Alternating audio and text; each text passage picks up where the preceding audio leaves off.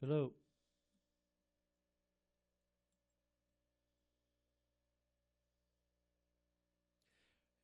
Thank you for being patient, waiting for us to uh, make the adjustment necessary, but uh, a couple of the the charms which may click with someone out there who's in among the listening audience.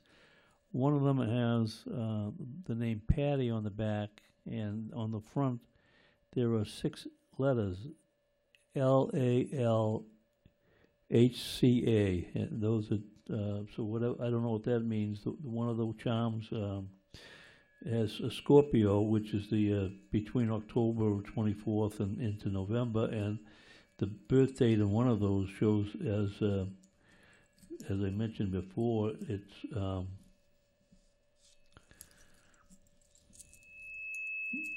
nineteen sixty-six, so, and there's two of them are Sweet Sixteen, and I assume they were given by two different people, so, uh, there's also one that has a, a Texas charm, and one, one has New York, so those are places they probably, uh, were visited to, or attended to with some kind of an occasion, so there's a whole bunch of other charms, but I would hope that maybe someone out there either is aware of someone who might fit that kind of profile that I just mentioned, and of course, the dates, as I mentioned, are- the dates that uh, are the- on the charms, and again, they have the meanings to the people that that uh, gave them, uh, and uh, there were two different ones. One is the, uh, as I mentioned, was on November fourth, 1964, and the other one is, if I can read, it's now a little bit faded. Uh, Just one second. One of the, uh, uh, in the meantime, one of the charms, um, has Tina and Judy on it, so there's a, there's a couple more names to think about.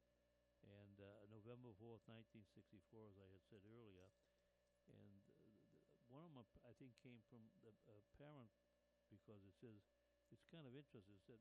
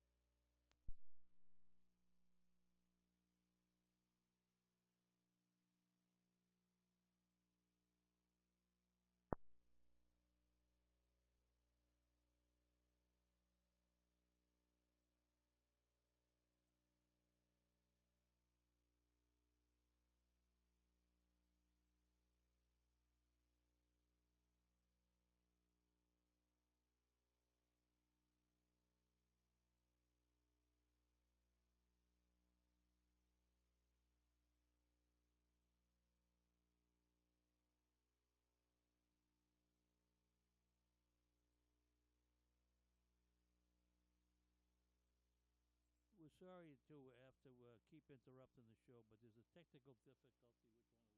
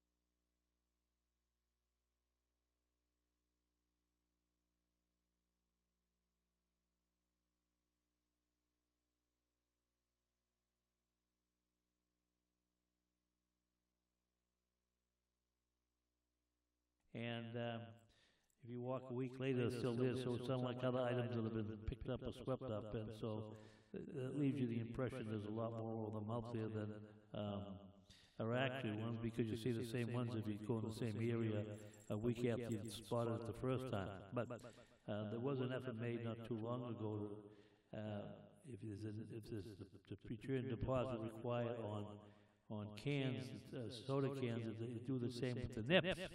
And although there was aggressive, uh, aggressive effort made, uh, it didn't pass, and the result is that, that may be the more reason why there, uh, there litters on the streets. And that probably was an effort by the package store and the liquor industry not to assess those items, because they're high profit, they're for a very small amount of liquor, you get a, a, a good retail price. And, uh, but anyway, that's not why I'm mainly talking about the walk in the, in the neighborhood. Um, it is because, um, some time ago I found a charm bracelet, and this has, as is often the case, a a lot of personal and sentimental memories in this uh, bracelet, and I think what probably happened was the catch probably loosened and, and fell off. The person didn't notice it as they walking along, or maybe that they did, they, they retract them steps and didn't locate it, and I just happened to see it laying there when I walked by. Sometime after that, I ended up um, ha- having someone do a, search on the um, on the um, uh, uh, website to see if maybe they could find someone who would own up to it, and I was su- unsuccessful. So I'm trying again tonight, and I think the clue that you would need to help me and help someone maybe re- recognize what who it might belong to is that there's a date on it, which is November fourth, nineteen sixty-four. Now I'm assuming that's the birth date of the person who owns it or owned it, and um, it's on two different charms. Um, there's also um, one uh, a happy um, birthday from Tina and Judy, and there's another charm bracelet that has uh, Patty's uh, uh, as a name on it, and there's a charm here from the uh, New York and one from Texas, and so and there's a, a whole bunch of other ones. But those are the ones that I think that maybe if if there's anybody out there listening to the show, might click in and say, "Gee, I think I maybe know that person." Uh, the there is another charm where uh, the person presumably was 15, and the, on the back it's it says mother and daddy, and that's not a, a usual combination. Uh, uh, a formerly mother and a daddy. So again, that might that might be a way for someone to recognize. But if they do, I'd be delighted to return it to the owner because I'm sure if if uh, we could find them, they'd be very happy having we got it back and it's been missing for to them for quite a long time. So that's my story on uh, the charms. The um, a couple of other local things to talk about is that um, th- this is an election year locally, and not much seems to be going on. Um, there have been two candidates that have announced for office who are not currently in office. One of whom announced for ward seat officially in the newspaper, and the second person announced uh, in the newspaper and announced at large. And so far, there isn't any indication that the three who are currently s- council large are not running. So I presume that means if they formally announce at some future date, that will be a contested election in November because to have a ward primary or an at-large primary, you need at least three people in a ward, and at large, which is only one office, which is a council at large, you need at least seven.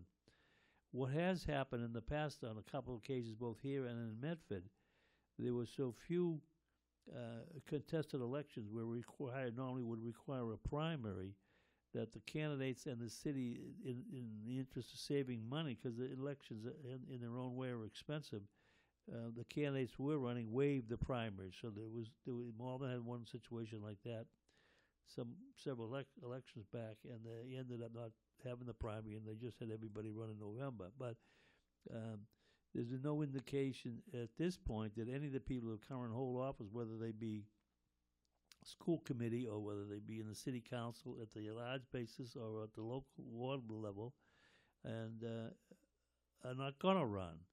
Uh, the mayor has indicated he's running. He, he, he announced that uh, officially uh, recently. Um, that's kind of different from Boston because in Boston already, three of the councilors are not running for reelection, and a fourth councilor uh, had, had been elected um Suffolk County District Attorney, and so the person that filled that vacancy at that time was the runner-up. And she has an inter- interesting history. Her name is Althea Garrison, and um she's a perennial runner.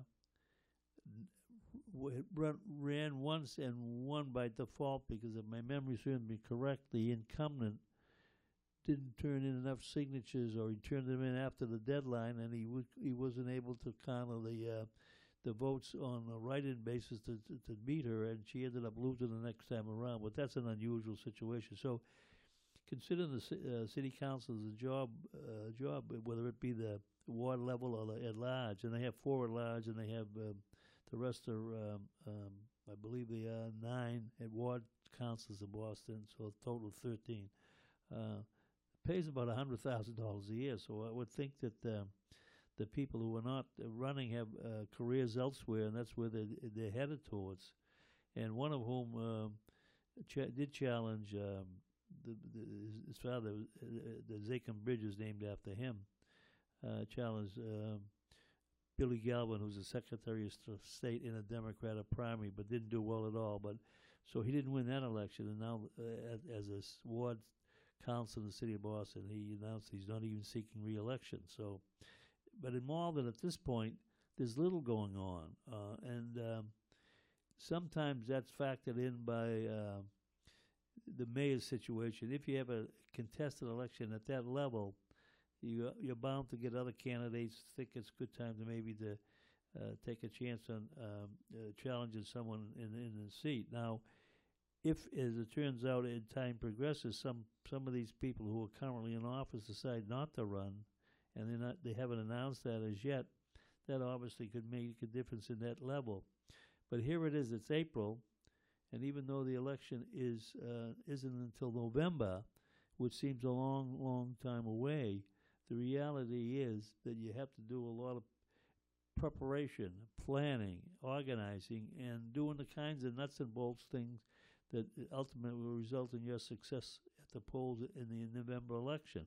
Now, um, the, one of the things that has changed in recent years, it, uh, maybe that has made some difference. At one time, years ago, uh, if you were to run an award race, you only had to get five signatures, and so it would be a little unusual if you couldn't go to your uh, next door neighbor or two people that lived in your own home uh, that were registered voters, and then and your best friend lived down the street, and there's your five um, bona fide certified people that make you eligible to run. But now at the local level, at the ward level, that is, uh, if you were to run for either city councilor or school committee, because the school committee is based on the wards, there are eight members of the school committee, one from each ward, and then the mayor is the chairperson of the of the school committee.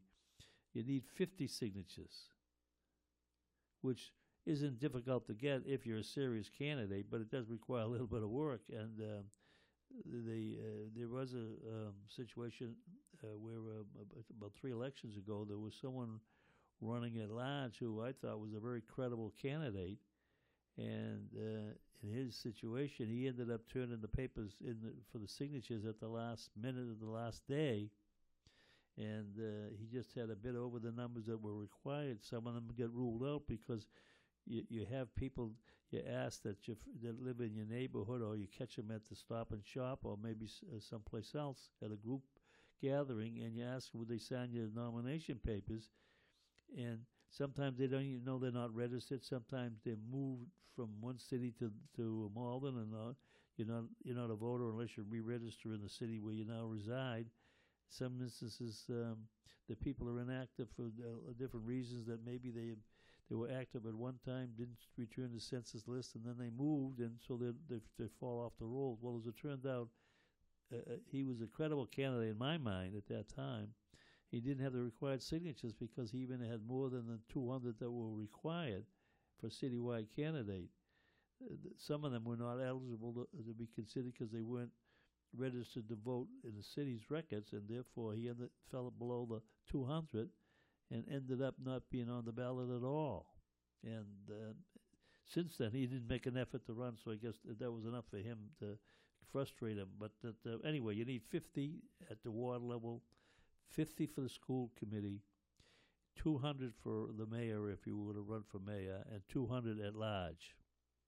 And um, unless uh, you start planning a lot earlier than July, which which is when you, the papers are available in May, and that's the middle of the month in May, and then you have to turn them back by the end of July. So there's a there's a two step process. You take the papers out sometime after the middle of May, and you have to turn them into the city before the end of July. The city employees in the clerk's office review and certify names that are eligible. If you make the, the cut that way, then you're on the ballot. Then you have a a 10 day well, window if for some reason you decide not to run after you've submitted the papers. But after that point, you're on the ballot, and it's up to you at that point to do what you need, need you feel is necessary to convince the people that you're the one that they should put in office to replace a person that's already there, or if you're fortunate enough it's an open seat and no one else is running, you'll automatically win. But there's a lot of a lot of things involved in that, and as I said at this point, um, it is uh, what appears to be a lackluster year at best because uh, to go into uh, April at this point, and now the weather's getting a bit warmer, and uh, rumors start to fly if people are going to actively get involved in running or, challenging someone. And uh, as I mentioned, at this point, only two people who are not in office have not have have in fact announced they're running. Uh, a third person has indicated he might run for mayor, but that's not. That was kind of a uh, hopeful, uh, positive response from the people when they see it in the newspaper. And I don't know what his eventual plans are going to be. And then, of course, at this point, since it's still early, if you're already the uh, uh, in the incumbent, then um, uh, you end up uh, doing some of the formal announcements a bit later. Although it wouldn't be unusual for people, even at this point, to have fundraisers, and you don't see much of that going on. But in any event, um, that's the picture of the political climate here in Malden, and and maybe that's not so much different than most other areas because in recent years there has been a fall off in in the amount of people's involvement in running for office. Some of it is because of the difficulty to find the time to manage your, that part of your life, which may be new to you, and at the same time to do all those other things like make a living and take care of your family if you're married, or maybe in some instances you get other distractions in your life that takes up some of your time, and you have other th- priorities that maybe are more important to you than taking the time to knock on doors to p- try to persuade people that you're the one that should be in doing the job that someone else is doing, or maybe, like I said, the ideal arrangement is to have an open seat. At least you're not running against someone. You you hope that you can convince convince people the one that should get the job and and go forward for the city. But anyway, that's the scoop on the local situation in terms of the of the political climate. Um, probably as the weather warms up, there may very well be more people kind of at least look at the situation and for whatever reason uh, take a run at it. Um, it. Like I mentioned a bit earlier, the uh, the motivation for people in recent years, not only locally but in other communities, isn't at the same level in terms of running for office. There's a um, there's a tendency that people have prioritized their time, their effort, their commitment to to whatever groups they belong to, and and um, maybe there's so much uh, spotlights now out, out there for um, people who do run for office as um, you can mention Joe Biden as an example, someone who I think overall has had a very favorable uh, respe- response from people.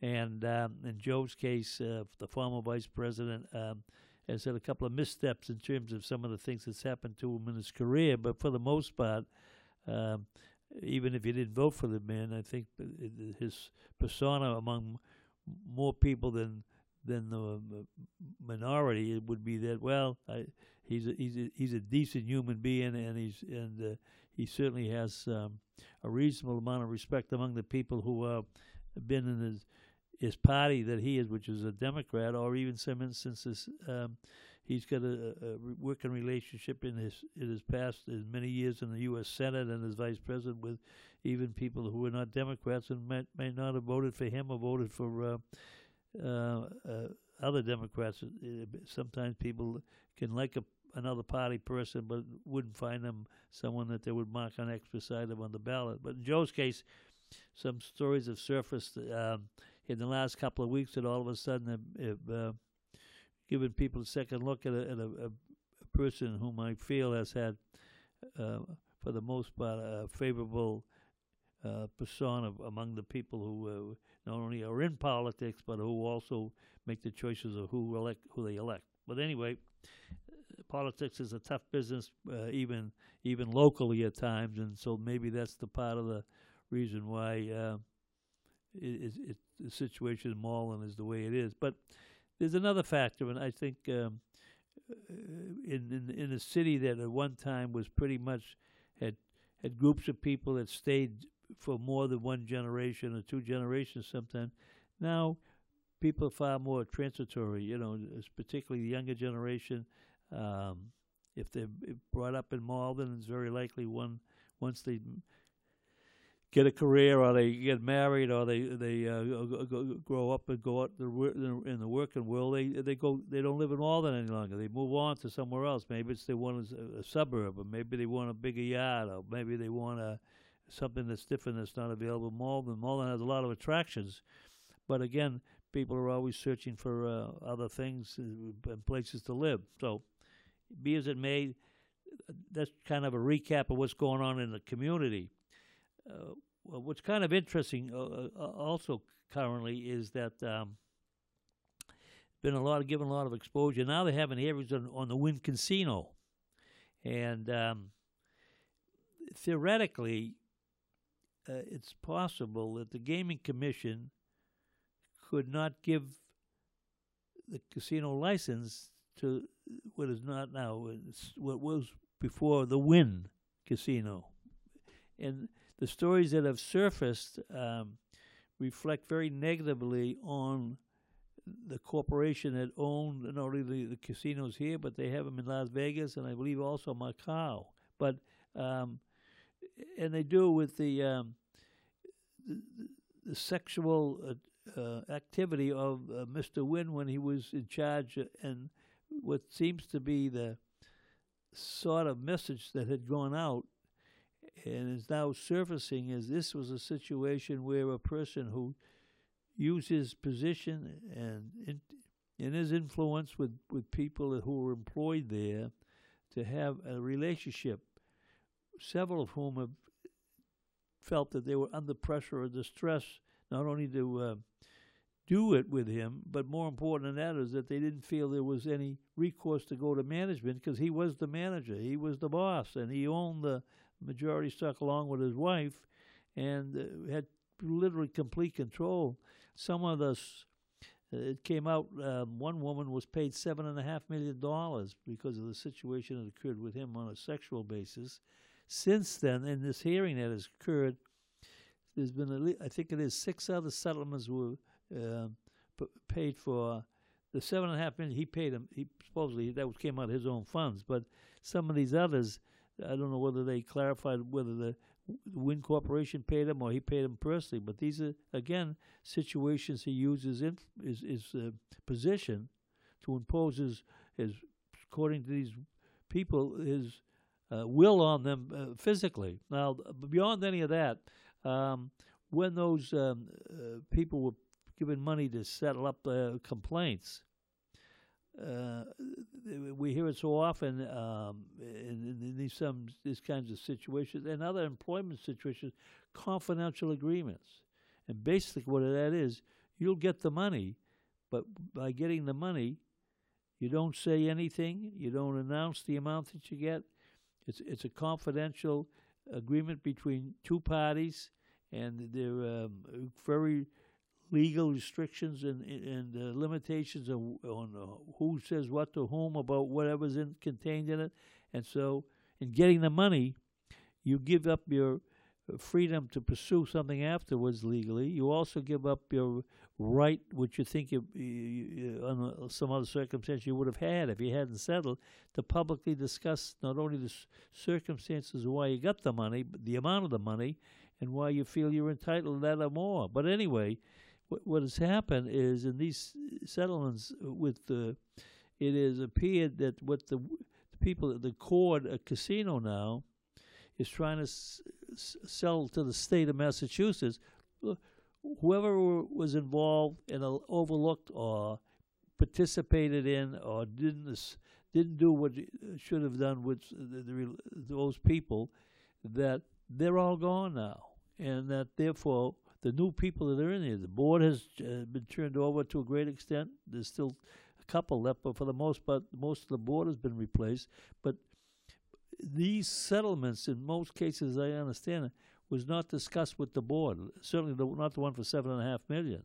And the rationale could have been, well, that was paid out of my own pocket, therefore that's got nothing to do with the casino. But in any event, when that was settled, um, there was supposedly just a handful of people, or, or at best a, a few people, who were aware what went on.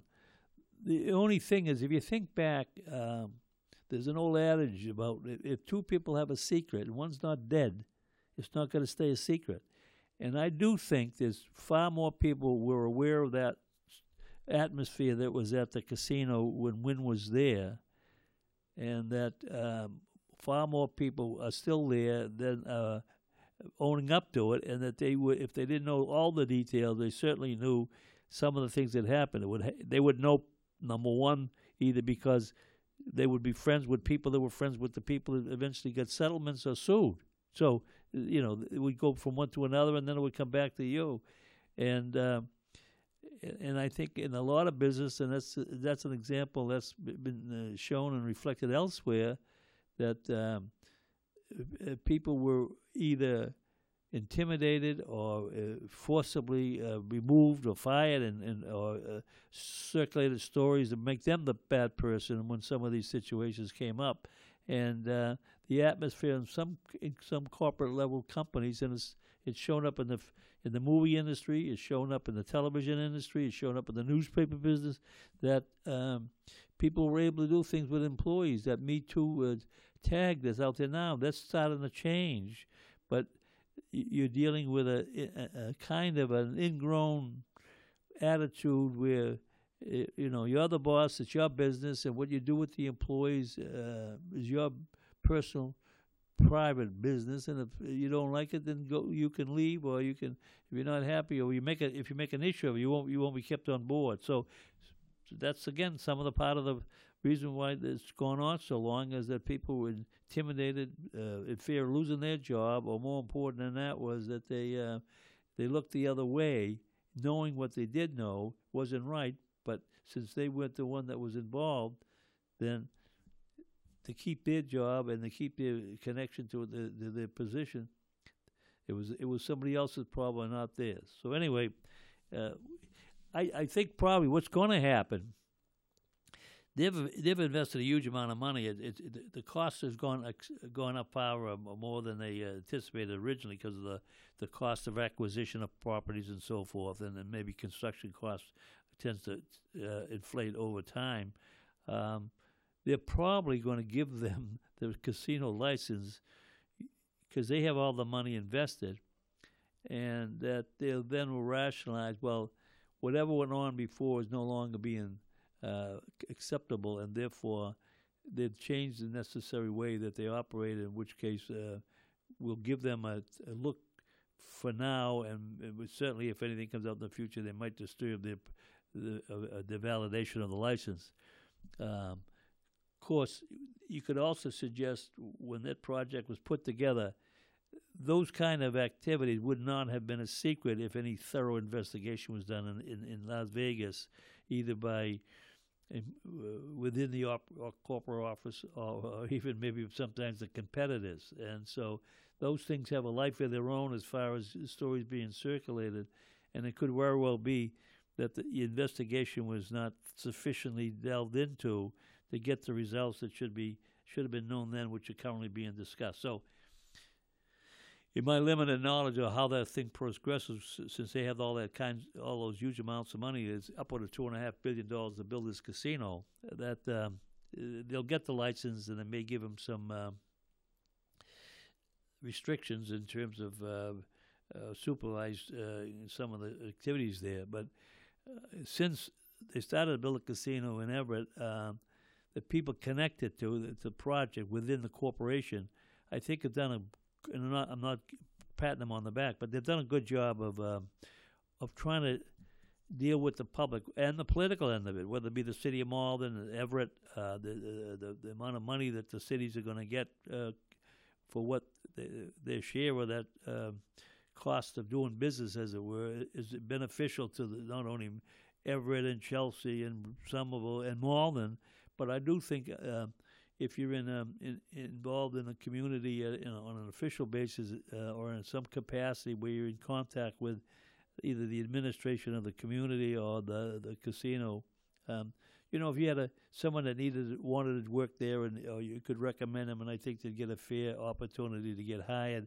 One of the people that's uh, closely involved with the, with the strategy of the PR part of it is someone that i- has a history and family uh, here in Malden. So, for whatever that's worth, that would be an added factor that would be of help. So, the point I'm getting at, they've done the kinds of things from a public relations perspective to to kind of leave a good feeling among the the political administrations and the other people within the, those various communities that uh, uh, border the casino that um, they've been cooperating to to satisfy the communities, and I, that's been a plus in their favor, and, and uh, that in itself might make some difference. One, one of the ironic part about this whole situation, and uh, when they forced out Mr. Wynn, the stock was around, and I mentioned this one of my prior shows. The, the stock, if you wanted to buy it, was uh, which is what he sold it at, close to two hundred dollars a share. With a lot of the things that were happening after he left, the stock went down to around a hundred dollars a share. And when I looked at it the other day, it was about one hundred thirty-five dollars a share. If if they lost the casino in Everett, it would it would certainly drop uh, appreciably, at least temporarily. Uh, but uh, beyond any of that, uh, even though he was forced out, when you're selling, it's like if you try to visualize it, if it were a house and you the market was high and you sold and you got five hundred thousand for a house, but if you waited two years, that house would have been three three hundred fifty thousand, like it happened in two thousand and eight. The point I'm getting at is that in, in forcing him to sell his interest in the in the casinos that were a part of the uh, corporate structure, he actually sold out at a time that was very attractive price wise to, to him. Now, over time, that 135 may may creep back to where uh, it was when he was ousted, but uh, in the meantime, he's already got the money, and the, the, you you have to wait a while before it's going to grow another fifty dollars or sixty dollars a share. And again, as I said, should for some reason the commission denied him the license, that would certainly have a tremendous uh, adverse effect on the value or whatever properties they had, and more important than that is with uh, with the stocks that they own. So, time will tell how that's going to work out. But that's the story with Wynn. But you know, when you um, um, by the way, just a quick add, addition to that, that confidential agreement, and, and that's how he denied, denied, denied, and, and always uh, offered out that any relationship he had with people was consensual. Um, that um, in order to release the whatever was in that agreement, each party has to be willing to do it. And so he had this public persona of professing his innocence and as far as his conduct, like I never took advantage of people; they were consensual.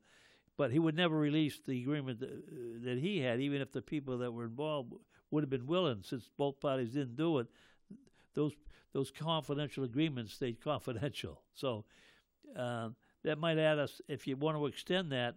Um, to the situation with Bob Kraft and the Patriots.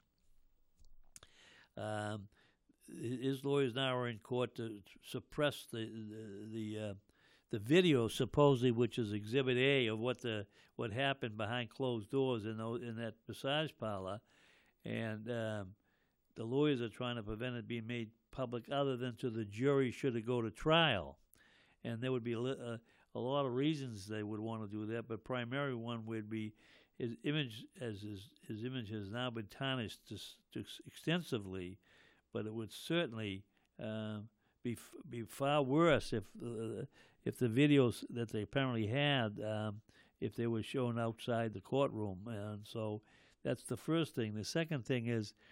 Uh, it appeared that they were aware of who he was uh, when he entered, and because he's a well-known person, and he's uh, s- it was in Jupiter, Florida, and he was been he'd be not only known here in Boston, in, in, in the sports world part of football, but he would be known in uh, in the uh, high-end part of Jupiter, which is a wealthy town uh, in in uh, Florida. That um, they started with um, uh, before they actually um, arrested him. They he he was chauffeur driven to the to the massage parlor. They stopped the car after it left, uh, and uh, in that way they identified him. But I, I think one of the legal arguments is um, that um, there was no reason to stop the car other than the, he was. In other words, it wasn't speeding and there wasn't any kind of infractions. They made up a story apparently to, justify stopping the car, and um, it ended up by stopping the car. They verified who was in the car, so now they got the the connection. He leaves the he leaves the massage parlor. He's in the car. He's he's not far enough away to be separated by much distance, and they stop him, and then they identify him being in the back seat of the car, chauffeur driven. But you know, if they can get that tossed uh, from a legal illegal search, so to speak, it could be that the rest of it will fall in place. And, and even though everybody thinks he was there, uh, most people certainly uh, are aware that he was there by, by virtue of all the publicity, but that uh, uh, it winds up that it might never go to court i- into a trial. But we'll see about that part. Um, the other thing, a little bit interesting, I think, is that um, there was also among the all of the people that were involved in the, and arrested, there was another billionaire from Boston who was a hedge fund guy, and uh, I think I've seen his name in the paper twice, and I don't think I've seen an article since the first week of the story breaking. And so it just goes to show that uh, uh, whether it's on TV, whether it's in the uh, uh, Boston newspapers, whether it's in the uh, the you know the, the Wall Street Journal, whatever, that um, his name is surfaced in numerous articles because he owns the Patriots and he's a high-profile, very visible person, and the, and the name would have some connection to the public. And I, uh, in the minds of some people, the, maybe more so because the Patriots have been so successful. There's a lot of people aren't too happy i- with with the Boston Patriots, and they particularly uh, probably find some delight in the fact that the the owner is now in that situation that he, he currently is in. So, so that's Bob Kraft, and then of course you have. Uh, uh, the young man from uh, Chicago, and I'm not going to go into uh, a lot of detail in that one, but that's a, a the, the strangest kind of uh, settlement of a case where it almost thinks that um, it wasn't fair, it wasn't reasonable, and um, it didn't seem to make any sense. And he embarrassed the police, he embarrassed um, the people that were investigating the case, but that. Uh, at this point, uh, if maybe that's that's the end of it. Um, in spite of what the president said about having the Justice Department investigate it, um, I think the better part of the time that the Justice Department would, would be served if they would investigate some of those shootings where policemen shot people in the back, and that uh, the, the, the, the either the district attorneys in those cities or towns or, or states didn't pursue it or they didn't get indicted after a grand jury investigation. So um, it's interesting how many defendants he has. Uh, I'm, surprised that at this time that it, wouldn't be thought of as like the police said. Police said, forget about all the time and effort and money that was spent investigating the case. Uh, a serious case like that, which is uh, uh, uh, racism in, in, in its ultimate size, uh, to be uh, found out after the fact that it wasn't even legitimate, that uh, it, it, it, it doesn't serve any useful purpose, and, and it makes the situation petty when it's just a serious offense when it is when it actually does happen. So anyway, that's um, that's part of that. Um, a couple of quick other things I'd like to talk about. It was in the newspaper recently in Malden about the parking tickets, and uh, one of the councilors suggested that the uh, the, the, the price that were, people were assessed uh, because it interfered. You know, if you parked on the side of the street and the city sweeper came along, and um, you you pay a fine. Well, it used to be twenty five dollars. They raised it to fifty. The councils were opposed to it, but the, um, the the police chief and I believe the DPW director uh, supported it. That the the commissioners uh, are appointed by the mayor over staggered terms, and they approved it. At the time, I didn't think it was such a good idea, partly because there's a lot. There's no, and this has always been an issue in Malden until very recently. They're now changing that. You didn't have parking signs indicating in some streets that you couldn't park, or, or that, that there was uh, street sweepers came by, or whatever. The result was new residents wouldn't have known that, visitors wouldn't have known that, overnight guests wouldn't have known that, and and even possibly um, people that lived there a while would forget that the fourth Wednesday was the day that the uh, the sweepers came, and the result was that um, they would leave the car in front of the uh, on the street and get a ticket on the wrong because they're on the wrong side.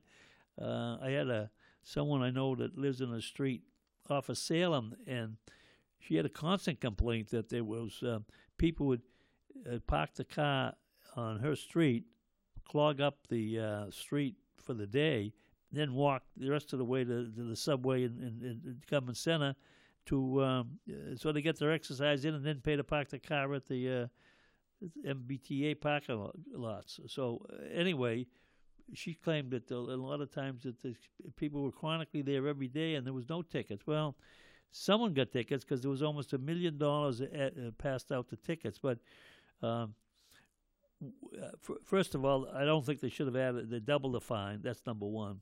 Um, the second thing is that, um, t- but to go back retroactively and try to dig through the records and uh, reimburse the money uh, really uh, would hardly make sense. Uh, uh, and, and, as a matter of fact, uh, in my talking with some people involved in the process, people that had a legitimate excuse or, or reason for having their car on the road, if they pursued it with the city, they were they were waived. A lot of those tickets not not a huge number, but a lot of them, the fine was waived.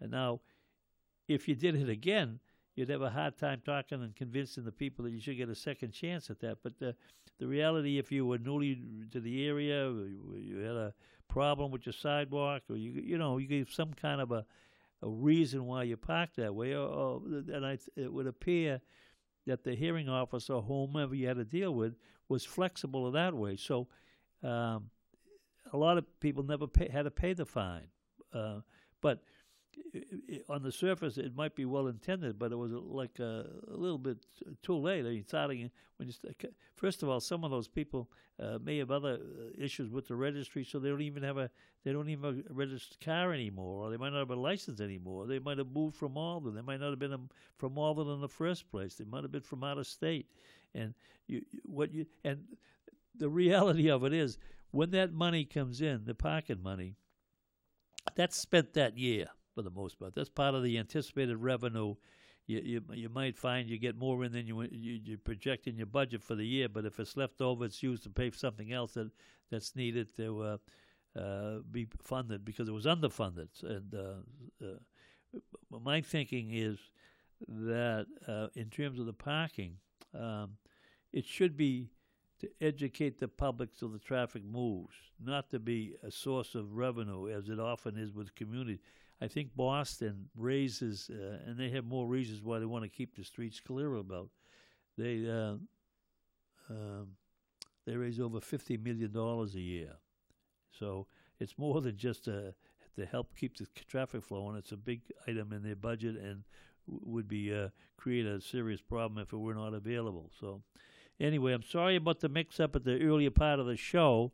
I hope you were patient enough to stay with us, and I'm looking forward that um, if you missed some of the show because you turned it off and you found out afterwards we still were on, uh, it's going to be run sa- Saturday and Sunday, and um, hope to see you uh, watching the show then if you missed it tonight, and look forward to seeing you the first Wednesday in May. Uh, and at that time, I'll finish some of the other things I wanted to talk about. And equally important is that um, we'll make sure the show starts on time and stays on time in May. Thank you for listening.